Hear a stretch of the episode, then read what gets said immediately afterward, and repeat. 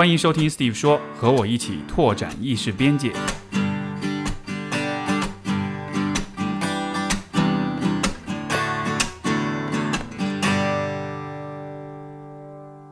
今天是我们第两百期节目。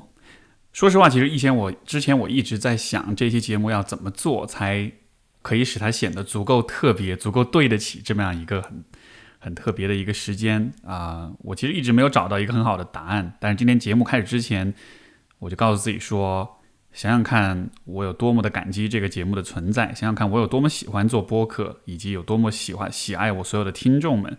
然后带着这样一种心情，我会告诉自己说，好吧，那我们看看。我心里面会冒出什么样的一些想法出来，分享给大家。今天这期节目不会特别长啊，不会有听众来信，也没有嘉宾。但是我想做几件事情。第一就是之前口号征集这个活动，那显然大家刚刚开头已经听到了节目的口号。我想跟大家说说这个口号的选择啊，也跟大家讲讲从口号征集的活动里面得到的一些感想。然后第二就是对两百期的节目有一些回顾跟总结。啊，跟大家说说看，我作为这个节目的主播的一些感受，还有就是，其实也想给大家分享一个我最近在思考和讨论的话题，就是有关自爱的问题。我觉得，就是每一期节目还是试着给大家一些，就是很有帮助的内容。那么这一期的打引号的干货就是关于自爱。OK，首先，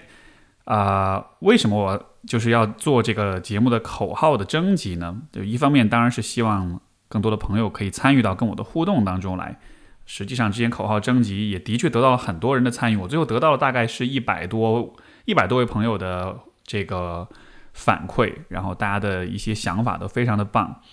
啊，其实这个征集还有一个更深层的意义，是我我也是希望通过提出一个明确的口号来帮自己。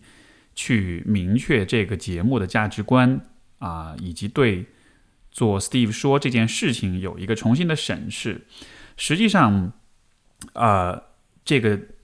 口号征集的活动之后，我看到了大家的反馈之后，这真的是一个非常非常有帮助的一个过程。因为从大家的反馈当中，我看到了很多，就是啊，每一位朋友通过口号的设计，让我看见说，在他们心目里面。Steve 说是一个什么样的节目，给他们带来了一些什么，然后我也在不同的口号之间做了很多的筛选，很多的取舍。这个过程也是让我更加的明确，说我为什么要做这个节目，以及这个节目想要达到一些什么东西。啊，为什么会回到原来的口号呢？因为这个说原来口号其实是这样，就是拓展意识边界这个这个说法，之前我一直没有把它当做节目的很正式的口号，但其实如果细心的听众就会发现，我在节目的。文字的简介里面其实一直有说这样一句话，就是说这是一个啊拓展意识边界、促进个人成长的节目。我比较了很多很多朋友的反馈，我自己也想了一些新的口号，但是到了最后我还是回到了这个口号上面。其实原因还是在于啊，因为其实大家的口号提的都很好，我也想要做很多很多的事情啊，但是就是当你需要去做取舍，当你只能用一句话去表达。你想要做的所有的事情的时候，这个时候你才能够，你才需要逼着自己把那个最重要的事情给讲出来。而对我来说，做这个播客，不管是从，啊，我做它的目标也好，还是动力也好，还是那种，就是我的爽点是什么？我发现最终最最最核心的点还是在于意识边界的拓展。这种感觉最早其实是来自于我听，就是有一个很知名的播客的这个主播叫 Joe Rogan，然后我听他的节目。啊，当然也听其他一些播客节目。我发现所有的播客节目带给我最大的那个爽点，其实就是拓展意识边界。这个感觉其实就是当你听到一些新的观点、新的视角之后，你的意识被拓宽了，你发现你看问题的角度比以前更丰富、更多元了。然后在那一刻，你会有一种就是无与伦比的一种颅内高潮一样的愉悦感。这种感受其实不管是听，不管是听，就不光是听播客，然后在像在读书、在对话。看电影、听音乐的时候也会有这样的感觉，那所以我会做了很多思考，最后发现，其实对于我来讲，做播客希望达到的感受就是这样的。我也希望把这种感受带给所有的人。我发现做播客这件事情，如果其他的元素、其他的目标都无法实现，但只要能做到这一点的话，我也愿意，也有动力把这个节目做到一千期。所以最后回到了这样一个口号，就是拓展意识边界。我自己其实也有想到其他的一些口号，然后我自己想的口号，比如说有两个是差一点选上，一个是啊和我一起对抗盲目生活，然后它的关键词就是盲目生活，因为我是希望通过这个节目让大家在生活中不再盲目，不再迷路，能够有这样一种指导的作用。还有一个口号是啊，思考人生才是正经事，就是这两个是我个人比较喜欢，然后跟我们家 C 总讨论，也是入围到了我们的备选口号里面。但最终我们的讨论的结果还是觉得拓展意识边界可能是最符合初心的吧，所以说就回到了这个原来这样一个口号，并且以后每期节目开始的时候也会把这个话给说出来。呃，但实际上 C 说这个节目的。所相信的价值观还是非常的多的，拓展意识边界是一个最核心的部分。但是，呃，其实作为一个播客主播的话，我还相信很多的东西，比如说我相信对话的力量，我相信和一个人深入的思考啊，深入的对话能够带来很深的思考跟反思。不管是和嘉宾对话，还是和我的听众来信，通过来信跟听众对话，这种对话的力量都是能够帮助我们发现很多东西的。我也相信人文关怀的精神，我也相信爱和自爱。所以说，其实呃，在选这个口号过程中，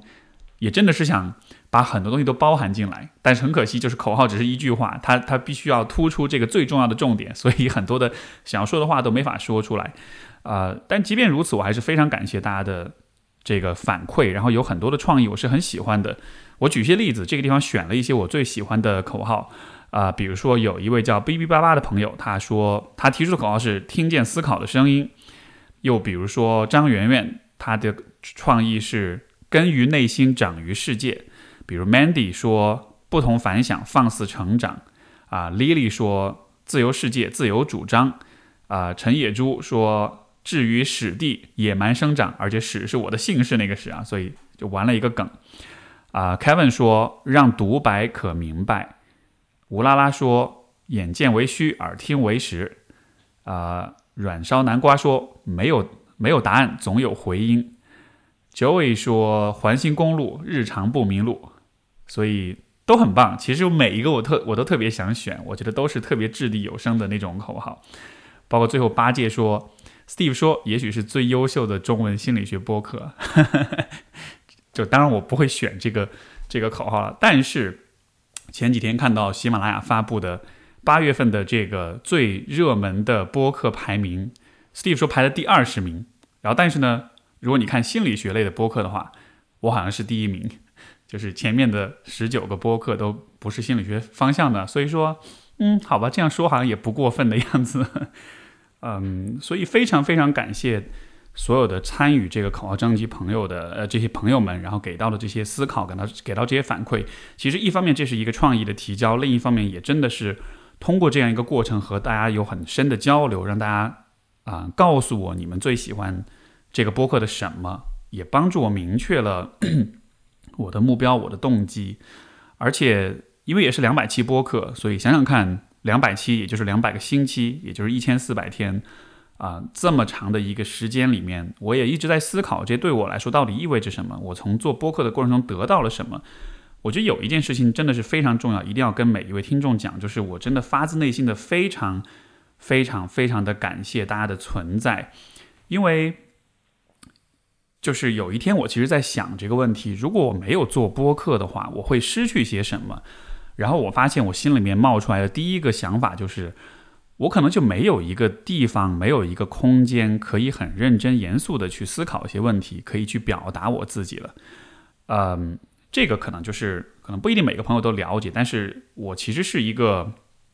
就是我说话是一个特别上纲上线、特别喜欢升华问题的人。大家平时比如听我跟嘉宾的访谈，你就知道，嘉宾讲了一个故事，我可以立刻提炼出一个主题出来。这其实是我的。像是性格的一部分，我很喜欢去 去升华、去提炼。然后，但是这样子的一个习惯、这样的一个偏好，它带来的很大的问题，就是在日常生活当中跟别人聊天的时候，很容易聊得很尬。因为很多时候大家聊天只是为了好玩而已，不需要你做那么多主题升华。所以，经常发生的事情就是在生活中那些闲聊的时候，很多时候我其实是会有点 socially awkward，有点有点尴尬吧。有的时候我们家 C 总也会笑话我这一点，就是说我好像说话太容易上纲上线，太严肃了。的确也是这样，然后的确我也有点改不了这一点，然后我也不是那么的容易和呃和他人就是用那种更怎么说呢，更随意的、更更好玩的、更乐趣的那种方式去对话。然后其实这个其实我是我从小就知道自己是这样一个人，而且说实话，有的时候也会为此感到羞愧、感到不好意思，觉得这样子好像就不是很好玩，不是很幽默。然后但是在播客里面，嗯。在这样的对话环境里面，其实这就是大家期待的东西，这是大家认可的东西，这也是这个节目本身就应该有的东西，所以就有点像播客成了一个我能够把自己这个小特点以最有价值的方式发挥出来这么一个空间。所以如果没有这个播客的话，我的尬，我的 上纲上线可能真的就无处安放了。而我想想看，那对我来说可能是一个蛮可怕的一个画面的，我没有办法。啊，就像我前面有一个备选的那个，呃，口号是“思考人生才是正经事”一样，就是我很喜欢思考人生，但如果没有播客，没有播客当中这些对话，我可能就没有机会思考人生，而没法思考人生，对于一个喜欢思考人生的人来说，可能就是一件尤其可怕的事情。所以反过来才会真的非常感谢所有的听众们的存在，因为是你们的支持，是你们的认可，让我确认了说。这件事情是值得做的，拓展意识边界这件事情是值得做，包括拓展意识边界这个说法，如果放在日常生活中，你会觉得这听上去好煞有介事，好好好生硬啊，对吧？但是放在这样一个节目里，你会发现它尤其的契合，所以这真的是我非常非常想要表达的对每一个人的谢意。嗯，前面就是口号征集的这个活动的话，本来是想说选中了一位朋友会送出现金啊、红包以及礼物，但是这个地方。最终我选了我自己的口号，不过还为了感谢大家的这个参与，我还是会会把前面我提到那十位朋友，会每人送出一份价值一九九的在线的课程，就是聊天一点通这个课程，是一个有关啊人际关系沟通互动的这样一个在线课程，以也希望以此感谢就是朋友们的参与。对，所以这就是啊想要说的感谢的话，然后。另外就是关于播客这件事情，我觉得还有一个很值得分享的点，就是啊，我其实有有一些心理咨询的来访者，他们也会跟我讲，就是他们会在咨询之外也会听我的播客，所以就好像是啊，我和他们的互动是不仅仅存在于咨询之内的，在咨询之外也能听到我的声音，也能和也能带着他们一起去思考。然后一个很有趣的结果就是，我发我发现就是有不少来访者，就是我们的那个咨询进程走得非常快，嗯。有一些问题他们会说咨询里面没有想通，有时候听播客反而是能够想明白这样子的，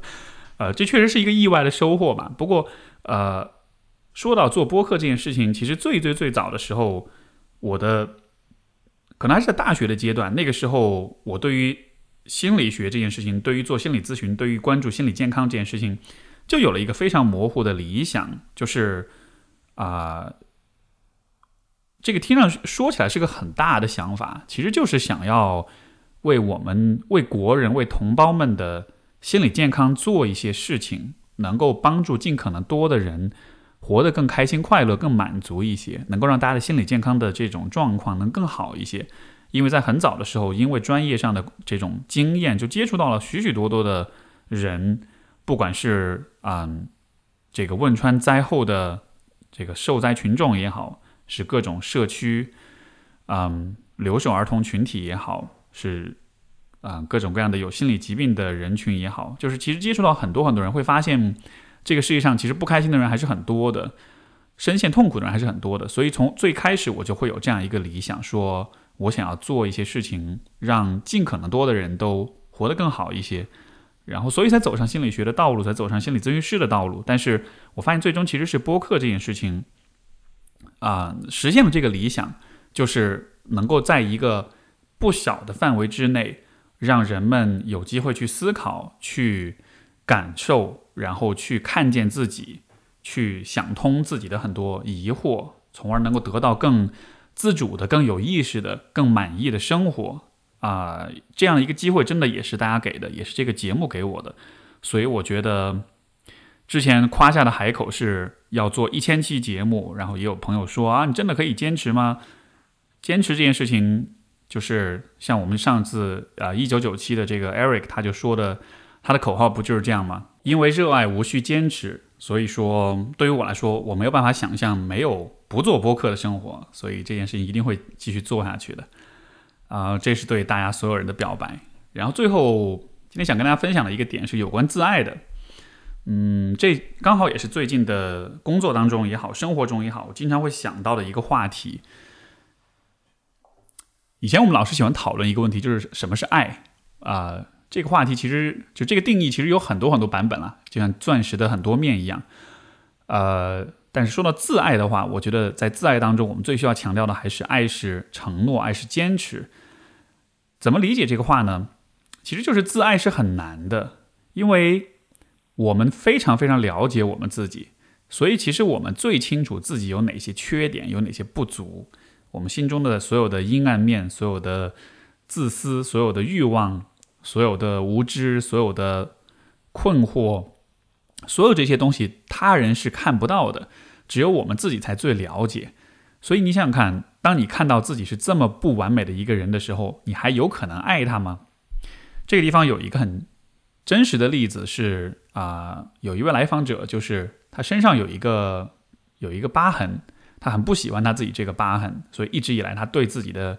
身体都有一种很负面的感受。其实当他讲这一点的时候，我也会想到我自己，就是这个故事以前在节目里面也分享过。小的时候因为胖，所以说感觉我的这个胸就特别大哈，就是像有有像是长了胸的男人这种非常羞耻的这种就是。对自己身体的这种羞耻感，这样的一个感受，其实持续了很长很长的时间，就真的是特别特别讨厌自己的身体，特别特别的羞耻，特别特别的想要去遮掩、去掩饰。但其实，就算你穿很蓬松的黑色的衣服，完全看不到你的身形，就算所有的人都不会注意到这点，你自己心里面其实还是会知道，说我有一个这么不完美的身体，所以。对于我来说，可能这是身形上的这种羞耻；对于也其他的人来说，可能也是对于内心的某些特质、某些性格特点的这种羞耻。总之，就是我们非常了解自己是什么样的，所以我们可能也是，因为我们是最了解自己的人，所以我们也是最讨厌自己的人。而自爱其实它的意义就是在于，当你无比的了解自己所有的不完美、所有的缺点的时候，你还能够坚持爱你自己，你还能够。不放弃这种对自己的积极的感受，这个打个比方，其实有点像什么呢？就是有一些孩子天生其实就是有残疾或者有疾病，对吧？比如说从小有抑郁症，哎，不是有这个自闭症，有唐氏综合症，或者有其他的这种身体残疾。如果你读过这样的故事，你会看到很多父母其实当他发现自己孩子是这样的时候，那是一个非常痛苦的过程，因为他一辈子都会这样。然后你需要在照顾他的过程中付出很多很多，包括。这个过程中的辛苦跟压力，也会让你在很多时候会崩溃、会愤怒、会想要逃避，会衍生出很多很阴暗的、很自私的想法。但是，即便如此，这些父母还是能够坚持爱自己的孩子。虽然有的时候也会怨恨他们，也会讨厌他们，也会想象自己没有这样的孩子。就是你看，人都是不完美的，我们都会有各种各样的波动，我们都会在很痛苦的时候有各种阴暗的想法。但是，即便是所有这一切都存在，我们还是会坚持爱自己的孩子，呃，所以这就是爱，这就是真正的爱。就爱不是一个很纯粹、很完美的、一帆风顺的啊这样一种过程，反而是那种有很多的波折、很多的痛苦、很多的起伏的时候，你的那种持续的、稳定的坚持才是爱吧。所以，我们如果把这样一个道理放在自己身上，我想也是一样的，就是人在一生其实要走过很多的。起伏跟波折，很多的不顺，很多的失败。像我们的 Steve 说的，听众来信，你看，其实每一个朋友的信当中分享的，也是这样的人生时刻。我们从小到大要经历好多的创伤，经历好多的这个不容易，被很多人误解，被很多人伤害，啊，心碎很多次，失望很多次，被抛弃很多次。然后每一次这些事情发生的时候，我们的内心也会有很多的各种各样的疯狂的、阴暗的、自私的、自我毁灭的想法。但是就我觉得自爱就是在所有这一切都在发生，但是在所有这一切之上，你有一个恒定的、持续的、完整的一个主题，就是无论如何，你都是爱自己的，你都是关注自己的，你都是不会放弃对自己的啊觉察跟思考，你都是不会放弃对自己的这种信念，就是我能够变得更好，我不会因此就破罐破摔。所以，我的来访者或者是很多求助的朋友，我在他们身上看到就是这样一种精神。他们可能处在很糟糕的情况之下，他们可能感到很绝望、很很抑郁，但是他们依然在尝试，他依然依依然在提问，依然在向外寻求帮助。当他们这么做的时候，我就会觉得你还是爱你自己的。虽然你爱你自己不会特别多，但是你始终还是有那么一点自爱的。我觉得这样一种精神是特别值得赞美，也值得坚持的。甚至我们推而广之的说，每一个听 Steve 说的朋友们，其实你们都在思考，你都在观察你的生、你的生活、你的内心。我觉得这也就意味着你们始终都是爱自己的。我觉得这一种精神真的是这个这个混乱的、荒谬的世界当中，我们能够。坚守的最宝贵的东西，呃，自爱从另一个角度来说也是自信的来源。怎么理解呢？就是信自信来源于，就是你做困难的和你不擅长的事情，你做到了，或者你把它把这个事情做得越来越好，这样你就会感到自信。而当我们看到他人比我们活得好，比我们衣服穿得漂亮，包买的贵的时候，我们也会感到自卑，也会觉得好像自己不如别人。可是。我们从一个非常功利的角度来说，你想要感到很自信吗？你想要比那些就是呃看上去各方面比你条件优越很多的人还要更自信吗？是可以做到的，而且这就像是一个一个 life hack，像是一个生活黑客的一个一个小窍门或者一个捷径一样，就是感到自信的方式就是坚持的、持续的爱你自己，因为其实大多数人是不爱自己的。你会发现，大多大多数人在光鲜亮丽的表面之下，其实隐藏着很多对自己的。怨恨、跟不满、跟挑剔、跟苛责，所以那些看上去比你优越的人，如果你有机会去了解到他们的话，你会发现，其实很多人都不是那么爱自己，因为自爱，像我前面所说，它就是一个很难的事情啊。因为每个人都是最了解自己所有的不完美的，所以当你有一天能够爱你自己，你能够坚持的爱你自己的时候，然后当你和就是达到这样一个状态之后，你再和不同的人交往、来往、接触。你就会发现，你做到了一件很多人都做不到的事情，而在这样的情况下，你就会变得更自信。啊，这些算是作为一个咨询师，我也是我自己找到的一个，算是一个捷径吧。当我面对许多，比如说比我挣钱多、比我有社会地位的人的时候，其实内心会非常非常的平静，因为我知道许多的人，如果你真的去看有关自爱的这个问题，他们可能确实没有那么的爱自己，他们确实没有办法。把自己身体的内心的那些不完美当做是一个玩笑，去很诙谐的、很轻松的面对。可能每他们心中有很多的执念，有很多的不甘心，但是我没有。所以在这样的对比之下，我的自我感觉会特别良好。呃，而如果你真的遇到了自爱的人的话，这种时候其实你反而也不会感到自卑，因为你和这样的人是可以建立很好的联系的。两个都很自爱的人在一起相处会非常轻松，会非常愉悦。因为你知道怎么爱你自己，你就知道怎么爱别人。喜欢挑剔别人、喜欢评价别人的人，多半是不爱自己的。所以你遇到那些自爱的人，你也就能感受到来自他们的爱。所以这样子的话，人际关系反而会就是更顺利、更舒适啊。所以这也是追追求自爱，就是从自信这个角度你能得到的好处。还有一点就是，其实自爱的人不一定是很 nice、很令人愉悦的人。不一定是很就是讨人喜欢的人，因为如果你足够自爱的话，你其实会关注到你自己的需要，你想要做些什么。而什么样的人是很 nice，是很讨人喜欢的呢？就是什么事情都向着别人，什么事情都能去满足别人，去牺牲自己，对吧？但是当你时刻都在牺牲自己的时候，其实就会忽视自己很多。所以说，我们才会很强调就是被讨厌的勇气。为什么要有这种勇气呢？因为有了这种勇气，我们才能坚持我们的自爱。啊，最后你会问，那怎么样才能自爱呢？怎么做到这一点？我觉得，首先你得坚持一点，就是对你自己的关注跟觉察。不论你有什么样的想法，不论你有什么样的感受，你都愿意去看见它，你都愿意去承认它的存在。因为很不自爱的人，一个最显著的特点就是他们会自我忽视，他们会不愿意看到自己内心的感受。尤其是在别人的压力和期待和要求之下，他们就会更加的忽视自己。所以，自爱的对立面，我觉得一定程度上就是自我忽视吧。还有一点就是刚才所讲的，自爱其实也是一种承诺跟坚持，就是我没有办法，就是完全的不讨厌我自己，我没有办法保证我可以在任何情况下都对自己是一种积极的感受。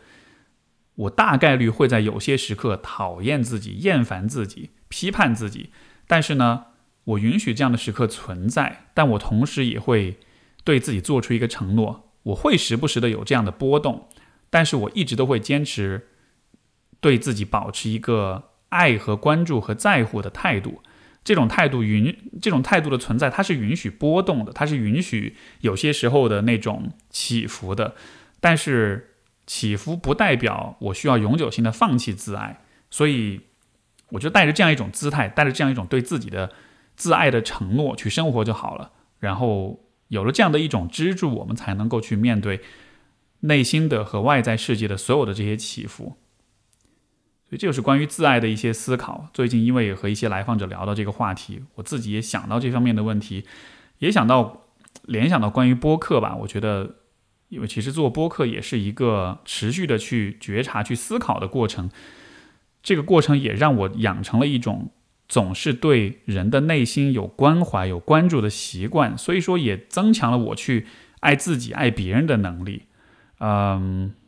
有的人可能会说：“哎，你做节目也好，你做咨询师也好，是不是说明你是一个特别有同理心的人？你特别能够体谅别人的感受？”其实真相是我不是一个那么的有同理心的人，或者说，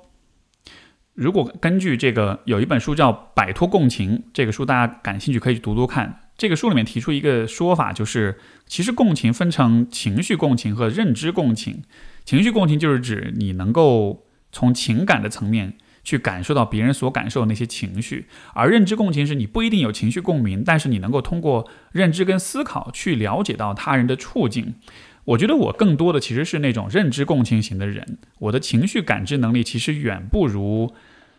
很多很多人。比如说我们家 C 总，我觉得他的情绪共情能力就特别强，所以他对音乐啊、对电影啊，就是那个反应明显要比我更敏锐、更强一些。我其实属于稍微钝一点的那种人，但是我还我有很强的这种认知共情的能力，所以说我去做所有这些事情，不完全是因为。共情，我觉得也是因为责任感，也是因为正义感，也是因为我觉得这样子做是对的。我认为每一个人都应该爱自己，啊，所以带着这样一些姿态吧，我觉得做这个播客就成了一个对我来说特别重要的事情。好，这个今天也想了很多，然后也准备了很多内容，但是不知道最后有没有把自己想说的话有有表达清楚吧。所以，总之这是两百期的节目，嗯。其实也是一个里是一个里程碑，但同时它也并不是特特别特别重要的一个呃一个节点吧，只是这条路上的又一个又一站而已。呃，希望通这样的通过这样一些分享，让所有的听众们能更加了解我的想法，然后对于这个节目的一些理解，还有这个节目想要传达的一些价值观，也希望今天的这样一些讨论能够给到你更多一些启发、跟支持、跟鼓励。人是非常复杂的动物，我们的内心非常的深，